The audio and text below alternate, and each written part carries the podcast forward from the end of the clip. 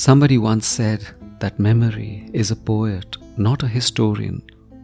That's why, to live, we often have to resort to what we feel and not the facts. Else, we will neither forgive the world or ourselves. This is Sunil Bhandari, and you are listening to Uncut Poetry.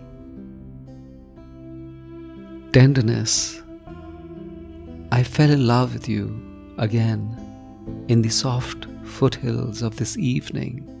I sat on the steps, my third cigarette, still a wide eyed wonder for my blood, savoring the marmalade of the last ray when you came down from behind me and went by, your fingertips brushing, lingering, fleeting on my shoulder and I knew what Beethoven did to the pianoforte.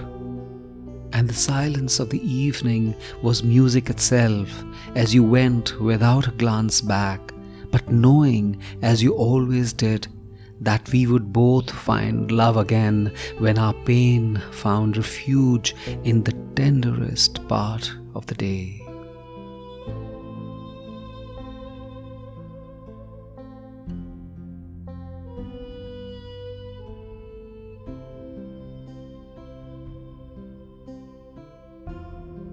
The ebb and flow of feelings is the subcutaneous world of love. We are an amalgam of expectations, ego, and confusion. And love for us is as much about the blood which begins to flow rapidly inside our bodies as it is about the blood which we give to our relationships. However much we may wax about the selflessness of love, the heart craves for balance. Whilst the first flush of love is about giving, the second flush wants to fill empty spaces inside oneself. And that's when we need recalibration. That's when we need to realize that life or love cannot be a continuous test or a balancing act. Tenderness defines love, not touchiness.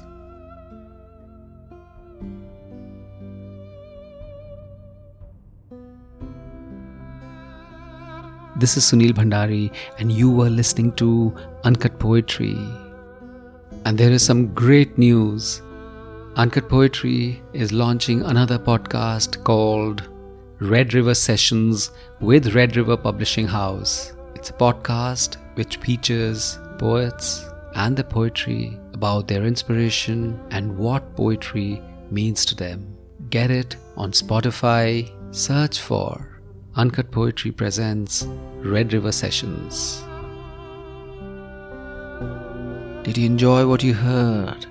Talk about it, share it with someone you love, and follow Uncut Poetry on Spotify, iTunes, Gaana, JioSaavn, or anywhere you get your podcasts from.